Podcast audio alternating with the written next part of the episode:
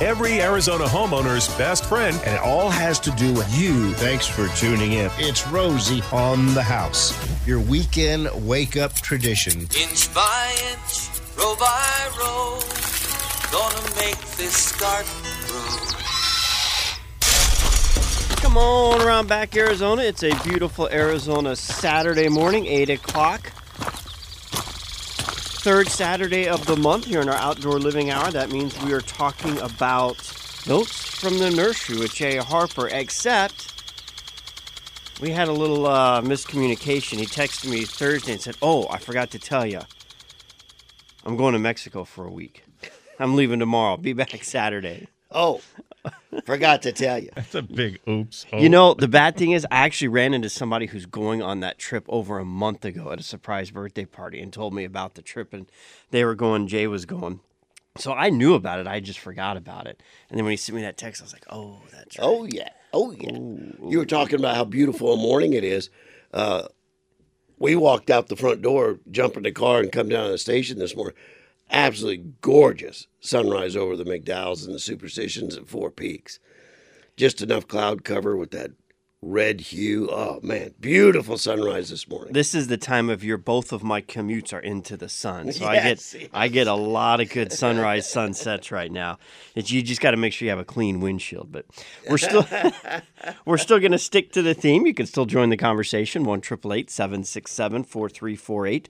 That's one triple eight Rosie for you. Text questions can be sent to 411 923 or you can email info at rosieonthehouse.com if you'd like to talk about anything in your backyard landscape. We'll still get you the right answers. And we actually have a great lineup that we did put together today uh, to not disappoint those that follow along in our home maintenance calendar. You'll notice we're going to be talking about roses. Well, Jay did a great job covering that last year. So, this first segment here shortly, we'll actually play that. Uh, clip from last year, so you can keep up with your um, if you if you're a rose gardener or you're following along the calendar. It, this is the time of year. I understand they're the prettiest, but you've got to cut them back to I know, basically nothing. I know it's If it's really want- hard. It's really hard. If you want that that summer bloom to hit, now's the time to prune it. So Jay'll talk through the techniques of that. Then uh, we'll talk a little bit about current water and along with a nice list of Santa's naughty and nice plants according to Water Use It Wisely. The third segment, we're actually going to have the a couple key founders in the Queen Creek Botanical Gardens that'll join us on the line, and then our art, the, our highest viewed article this week has to do with winterizing your uh, irrigation system for the mountain country. So we're actually going to have Chris Wilborn on talking about that. If you've got a second home or a, a cabin up in Munds Park or Potato Patch or uh, Jake's Corner, you know, any of those places that you're going to need to do a little bit of winterizing, he'll cover that as well. So we've got a lot of great content for you today, and we'll kick off to stick on target with our home maintenance calendar. If you'd like one, you can just let us know where you'd like us to mail it, and we'll mail you a physical copy. January 6th, notes from the nurses. It's rose, roses. We're talking about roses today, though, and and an interesting conversation. We've had this before about the health benefits of gardening in general, doing doing yard chores. I won't call it work because we don't want to scare people off, but um, is great exercise. You you you can be in pretty darn good shape and go out there and do yard work, and you be sore the next day because there are stretching and using muscles that you don't often use even in a regular workout. So it is a great physical activity for stretching and flexibility and balance and uh, and strengthening. And I would encourage people to just even mow your own grass. Just do some some kind of activity. I, so gardening, I look forward to the weekend and rose bushes this time of year. Uh, we'll finally get to rose bushes. Um, the varieties of roses that do well, how to care for them. They look beautiful right now, but you got to chop them down, fertilizing them throughout the year. Right. there's a there's a I think an unfair mystique uh, surrounding roses. You know that they are hard to grow, that they take a lot of work. Um, I'm, I'm not sure why that is, other than the rose has this uh, mystique and, and image of being this regal uh, flower and, and surrounded with, you know, you know, royalty and you know, big time presence and and that sort of thing. And and certainly they are magnificent, but there's all kinds of roses and there's all kinds of ways to grow roses. and you don't have to grow roses to enter a contest and show roses and have them critiqued and have the perfect rose.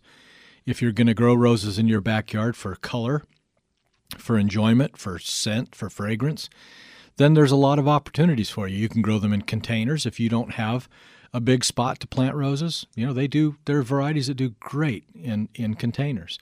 Um, one thing that they don't lend themselves very well to is in a in our kind of new xeriscape type concept with lots of gravel around them. I wouldn't recommend them in a hot gravelly situation. You need to have a bed that's dedicated to the roses, and you use, need to use lots of organic material around the roses, lots of mulch, compost, that sort of thing. So, if you can dedicate a little planting area, and uh, a friend of mine who's a big time rosarian, uh, Ryan Rieger, has his whole backyard is just a series of planting beds, and you can walk around and in between them.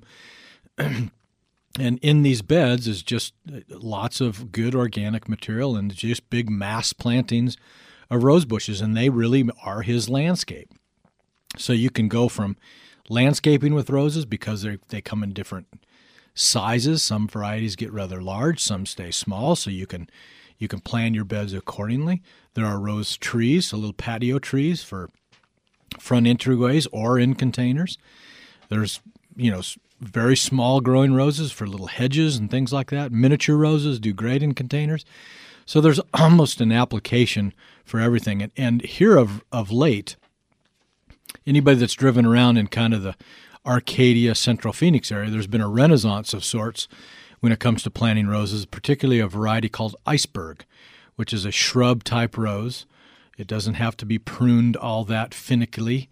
Um, it can just be kind of pruned back like a normal landscape shrub, and and they look just awesome with regular with the greenery of your landscape with these white flowering roses. So there's been a big resurgence uh, in using roses as more of a landscape shrub than a just a quote unquote rose bush or a rose planting bed.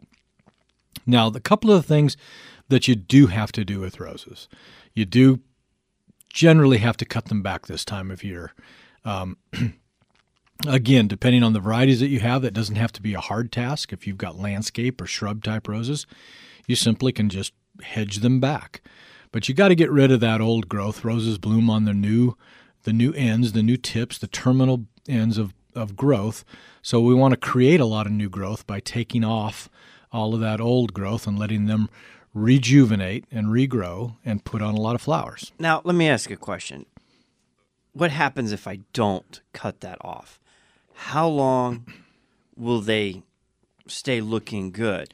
And my the reason I'm asking that, if you've got a mature one enough, could you cut just half of them off so that you can have a nice foliage for a couple more months before the new foliage of the other one starts to flush out?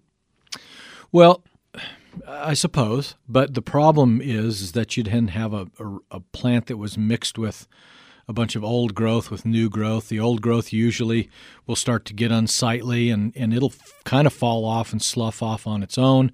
So you end up with a plant that's rather large and sparsely foliated, kind of down in the middle to the bottom. You'll start losing all your leaves and you won't have any leaves up to a point, and then you'll have a lot of new growth at the end. They're still going to put on new growth, but we want the whole plant pretty much to have new growth as opposed to just the ends of the plant you and couldn't have this. thin it enough that it would ever look as good as you wanted it. Probably. I think that would be a lot of work. It's a lot easier just to bite Just the bullet, chop it off. and especially this year, as warm as it's been, I'm looking at rose bushes around town, and they are fabulous. They're probably the best blooms of the year we get are in the late fall and early winter, because the temperatures are so perfect for growing roses. Seriously, if you cut them back in 30 days, you have new growth. In 45 to 60 days, they're blooming again. But it is pretty critical that this time of year you just kind of sacrifice the enjoy the last of the blooms cut them off bring them in the house they'll last a week or two cut them back. The other thing you want to do as soon as they start to regenerate new growth you see new growth coming on start fertilizing them. Roses are pretty heavy feeders they like to be fed uh, pretty consistently. Um, there are all kinds of rose food products Uh, we obviously recommend using the Farm's Choice organic fertilizers on them. They also make uh, a great pre plant uh, product for the new roses because as, as it is time to prune roses, this is also a great time to be planting new roses. Rose bushes don't last forever, although you can, if you prune them properly, they will last a long time. Um, but so planting new roses, this is when all the new varieties have come out, the new introductions for the year, the All American Award winners, uh, the selection. If you're looking for great selection, is usually the best from about now till March, and that just happens to be probably the best time to plant them as well. And and typically anymore, most rose bushes have been or are containerized. In the old days, we got them in what was called bare root. The roses were pruned back, had no leaves on them, had no soil on the roots. Nurseries then unbundled them, healed them in, or kind of planted them in a bed of sawdust. The customer came in, picked one out, you pulled it out. You might prune it a little more. You wrapped it up with some straw and butcher paper and sent them on their way home. Now most nurseries get their rose bushes in and pot them up uh, in a in a container so that the the process of getting them home is a little easier. You don't have to just hurry right home and plant them. Um, they stay better in the nursery. Um, the shelf life is better. Um, the only thing we do discourage, we still discourage the packaged roses, the ones that you find that are all bundled up in a shrink wrapped kind of a cellophane packing around them. Um, typically, it's kind of like buying a Christmas tree. You know, you go to the the place and there's a big box of roses sitting out there in the parking lot baking in the full sun. I'm, I'm, not I'm not an advocate for planting or buying any of those. So go to a good nursery that you can make sure that you're buying a what's called a number one graded rose. Um, you know, it means it's got good healthy canes, good healthy roots, uh, and you'll have great success. Plant them before it gets warm, uh, and fertilize them good, plant them right, and you'll have great success with them.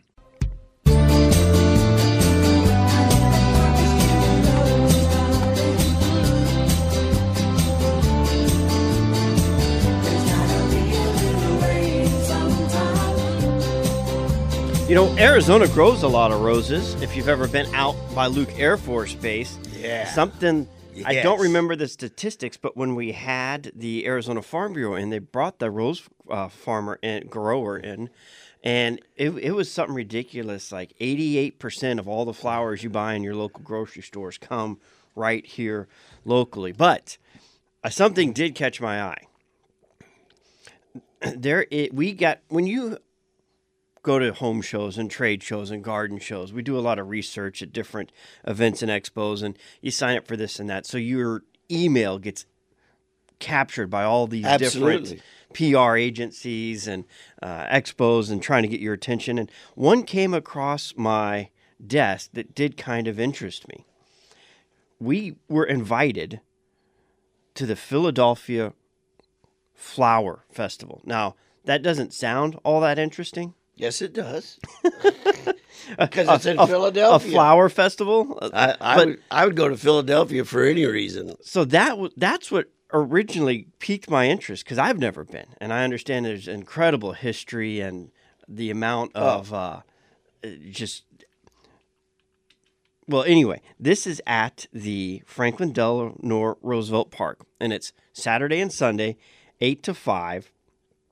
So we might just have to go broadcast live. Absolutely. You know, I'm in. for for journalistic reasons could we could we expense that they say the five main reasons to attend is it's outdoors for one there's something for everyone from beginners to experts it's an opportunity to get your hands dirty it's a photographer's paradise and it's in the fdr park and this description of the park is what kind of piqued my interest about philadelphia and it, it it's created by the olmsted brothers now some of the other things that you may have seen. They designed the grounds at Capitol Hill. And most of their work, although it was done in the Northwest, they also designed Berkeley College, Northeast. Northeast. Yeah, thank you. The other- what they did on the, The, West. the other yeah, West. the East side, what they've done on the West side was Berkeley. And they've, this park is 348 acres. It's got 126 acres of woodland. It's got four baseball diamonds, a skate park, uh, network of lakes, and this is this flower show is on a 15 acre stretch right on the main course. So it's sound and and you look at the pictures of it, and it is multicolored roses growing around these you know colonial arches that I, I, I will agree it's probably going to be a photographer's paradise. So we'll have to uh, we'll have to get our people on that Field trip. field trip. Do you know when this happens? June uh, fifth and sixth of this year, I Well, if you, if you want to see something beautiful right now Yeah. that has to do with flowers, go to Desert Botanical Gardens in Phoenix. They have a amazing display by a couple out of San Francisco um, called the Wind, Water, and Earth display. And this couple is no, known. They've got the water lily pond, and they're artists. They take structures and flowers and put them all together. I guess it's just amazing. And looking at the website, you can you have to have a uh, reservation to get in uh, to botanical gardens at all. masks are required, but it's open. You can go look at all those beautiful, beautiful things. So something a little bit more local. You don't have to travel to Philadelphia to see a nice display. The Arizona Water Municipal (AMWA) they pub they have a organization or a little project they put together called Water Use It Wisely, and a lot of people when they move here eventually ask the question, well, how much can Arizona continue to grow before we run out of water? We are actually at the same, despite the no rain monsoon of, of 2020 our reservoirs are about the same this year as they were last year, over 70% full. Yes. Most of those reservoirs eh, are not reliant on the rain. Uh, a lot of it is all the snow runoff. But they put together a list of naughty and nice plants for Arizona based on water use. And for every, like, how many times do we get questions about hibiscus? You know, we've answered that question over 20 years many times. Well, that's on the naughty list. What's on the nice list? It is still a hibiscus, but it's a different variety, uh, San Marcos. So it gives you an alternative if you were looking for, let's say you want to do, you wanted to plant a privet shrub. Well, instead they suggest a sugar bush. So they try and match something equally in style and design, but it uses much less water. It's a more drought tolerant, and they have this broken down for uh, shrubs as well as trees. So instead of um, a myrtle, they say you know plant a desert willow. So you can get that at wateruseitwisely.com. It is Santa's naughty and wise plant list is the article. I love it. I love it. Yeah, the state currently, I heard just yesterday, uh, is virtually 100% in a drought stressed condition. There's no nook or cranny of the state that isn't stressing right now. So, and 70% of the water we use in our urban homes, 70% of it is for our landscape. So be smart. Where can they find that? wateruseitwisely.com. Just look for the plant of the month, Santa's Naughty, and Wise Plant list. We'll also put a link on today's archive page. Next segment, we have a couple of the key founders of the Queen Creek Botanical Gardens joining us on the line to talk about their newly opened botanical garden, the newest botanical garden, and it also has features the, the uh, industrial era type watermill. We'll learn more about that.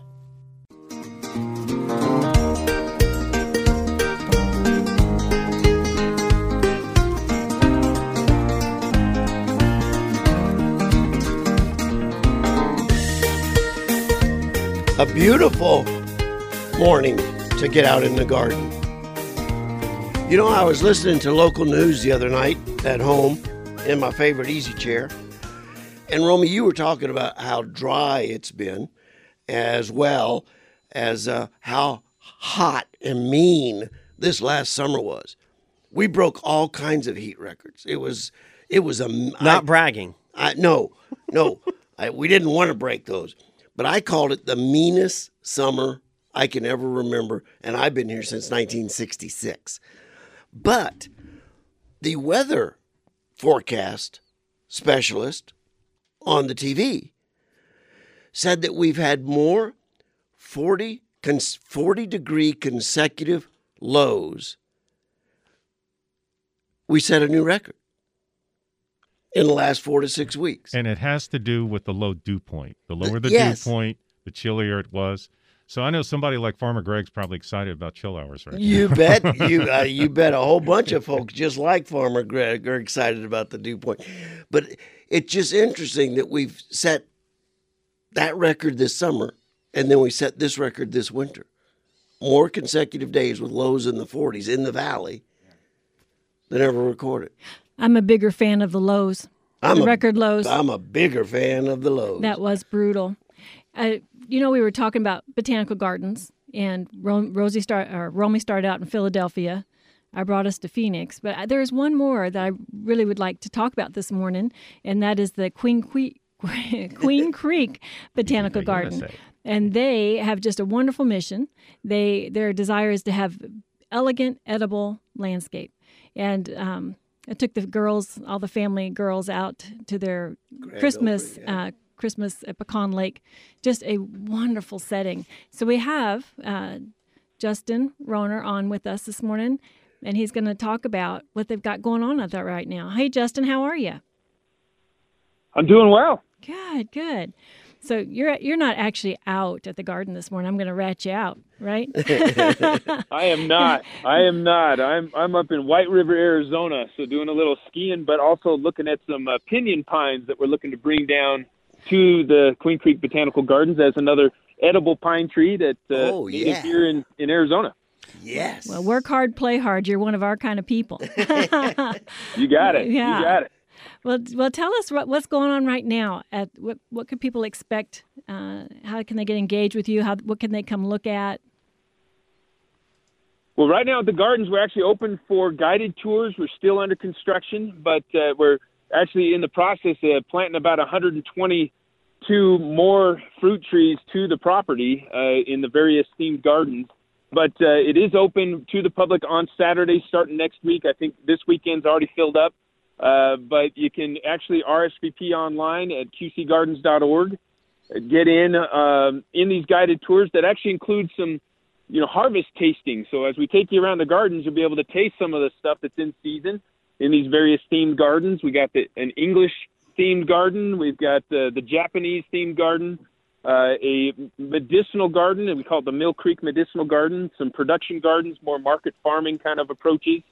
Uh, a beautiful 120 to 180 year old uh, little grove of olive trees that is just a beautiful little setting there that you can come and enjoy. We call it our Gethsemane Garden. It's our Golden Rule Gethsemane Garden, which holds a lot more themes of some of the other submissions of what we do at the Queen Creek Botanical Gardens. Just bringing all faiths uh, under one space of, of the Golden Rule. We we honor people from that Golden Rule space, so it's got a, a different spirit there at the Queen Creek Botanical Gardens than probably any other garden you've ever experienced.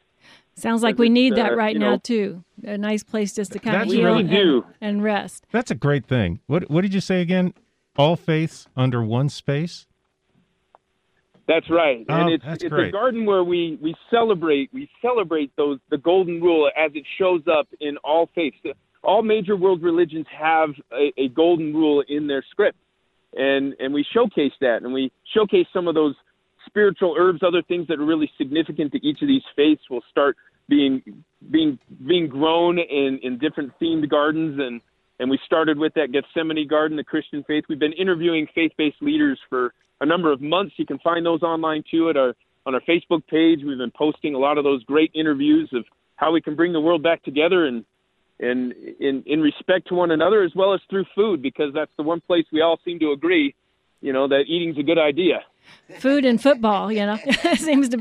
there you go. Food, faith, and football. Food, football, and faith. Right? Yeah, there you go. Uh, well, I wanted to say, you know, you, you talk about it being under construction, but having been there, that's not what you sense when you're there. The, the things that are finished are beautiful the pecan grove, the olive trees, and then that, you know, you, you walk around, there's a path all around this beautiful lake, and at the end is this um, watermill. And why don't you talk a little bit about that? It's beautiful.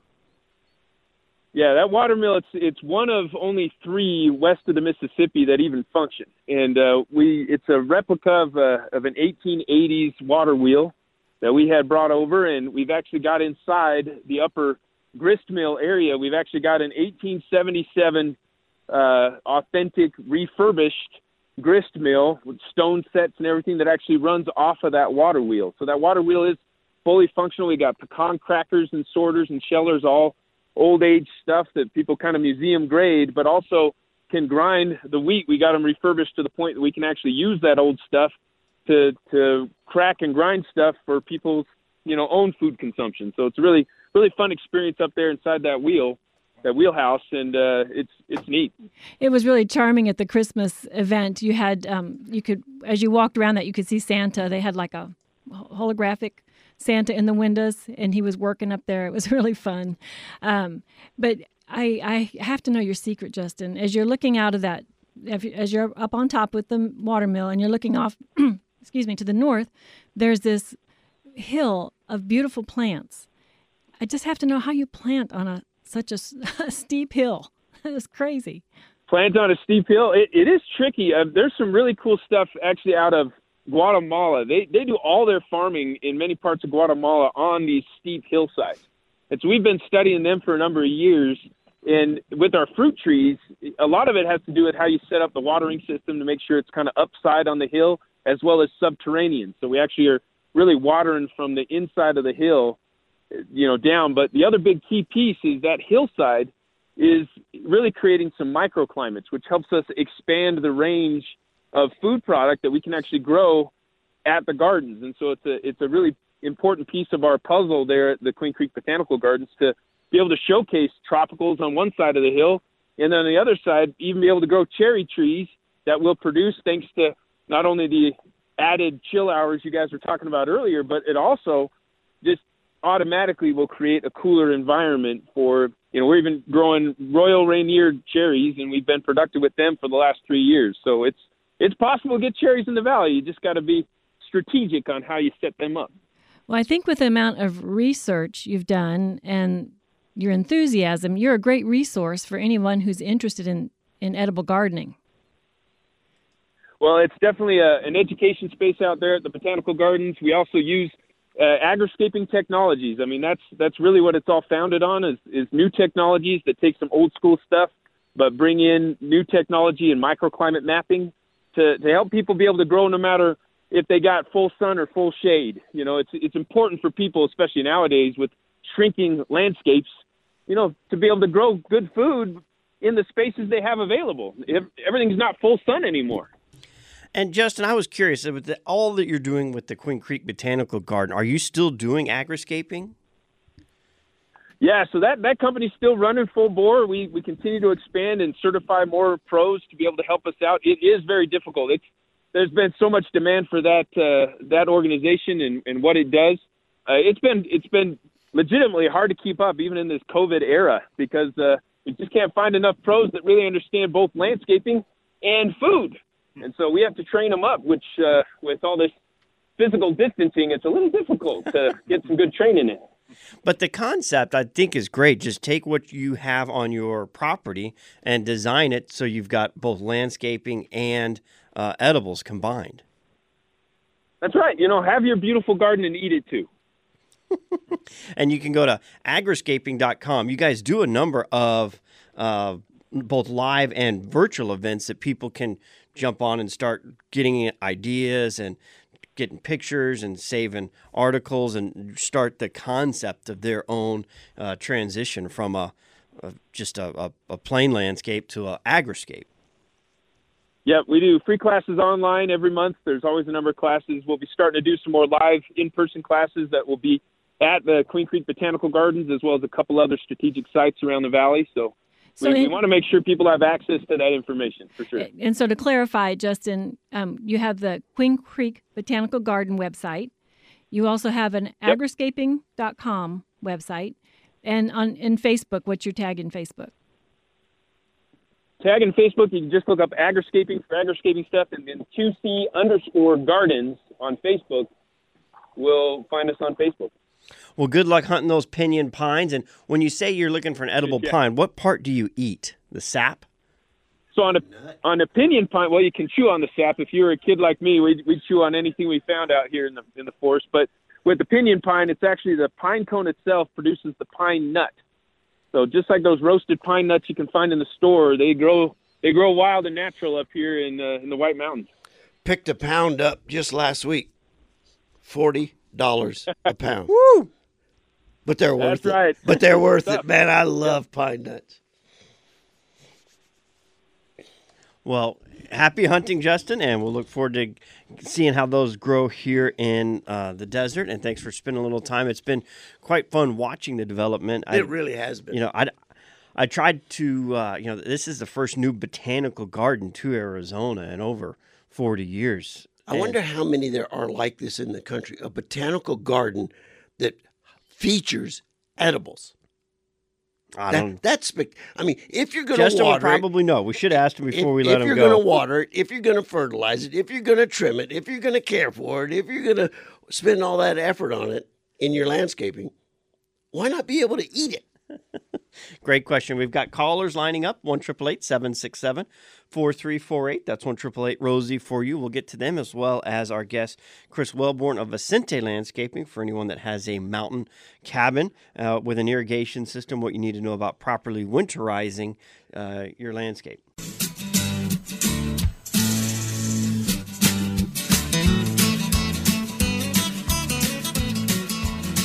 Every Saturday during the show, we reach back into our internet machine and we see what's the most asked question of the week that Arizona homeowners were reaching out to us at Rosie on the House about. And this week, the number one question was How do I prepare my cabin, my mountain getaway for the winter?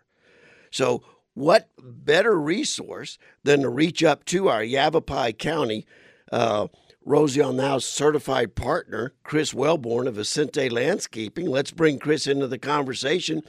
Uh, I don't know why you live in Prescott and then you also have a cabin to go to on the weekend. But Chris, we've caught at his cabin, so let's bring him into the conversation. Chris, thanks for joining us, my friend.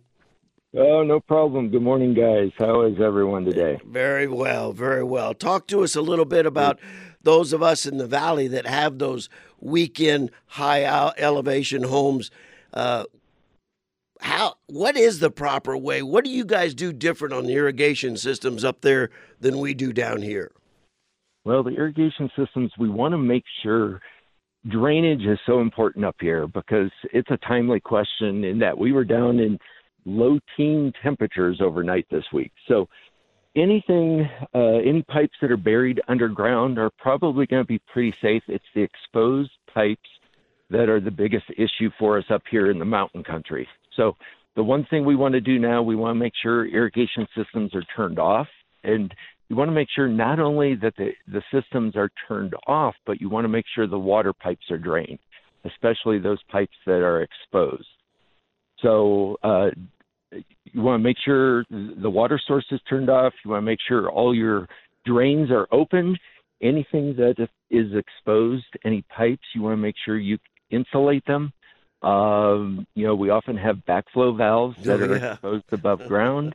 If you have backflow valves, you want to make sure that you have, you know, an insulation blanket or an ins- insulation uh, wrapped around, towels wrapped around uh, those pipes or those valves, uh, because it doesn't take much. It doesn't take a, a long time period when the temperatures are in the low teens for those pipes to start freezing. So that's how we drain the system for the winter season. Uh, and then is there is it tricky to get all that air out and fire it back up in the early summer? Well, for the most part, we don't blow out our pipes here in the Okay.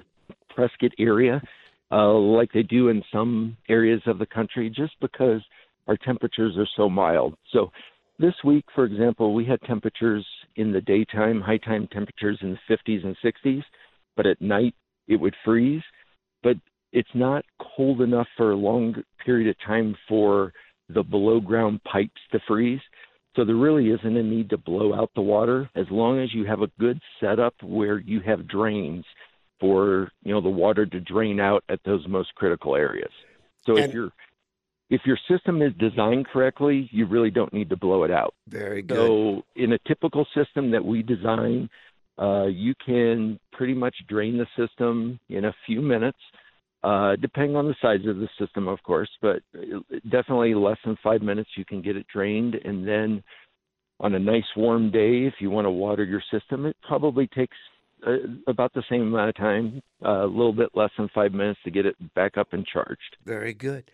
And Chris, when you're doing landscape designs for your homeowners up in Yavapai County, what what do you what what vegetation are you taking them into? I mean, y'all have got the drought to consider. You've got firewise to consider.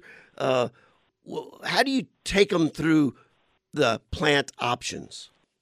Yeah, every every property is a little bit different, um, but but drought is so important here. So you know the one thing we're seeing trends towards uh, is we're not installing or not maintaining nearly the amount of of turf that we have in the past. A lot of people are replacing their turf uh, with either artificial grass or, or putting in drought tolerant plants and trees. Um, you bring up a good point about firewise. That's a a very um, a very critical thing that we've experienced firsthand in the Prescott area and Flagstaff, Sedona, all these northern uh, communities have had severe fires in the last couple decades, and uh, that's critical as to the placement of where we put the plants and the trees. We don't want to get too close to the house uh, when we're planting and designing.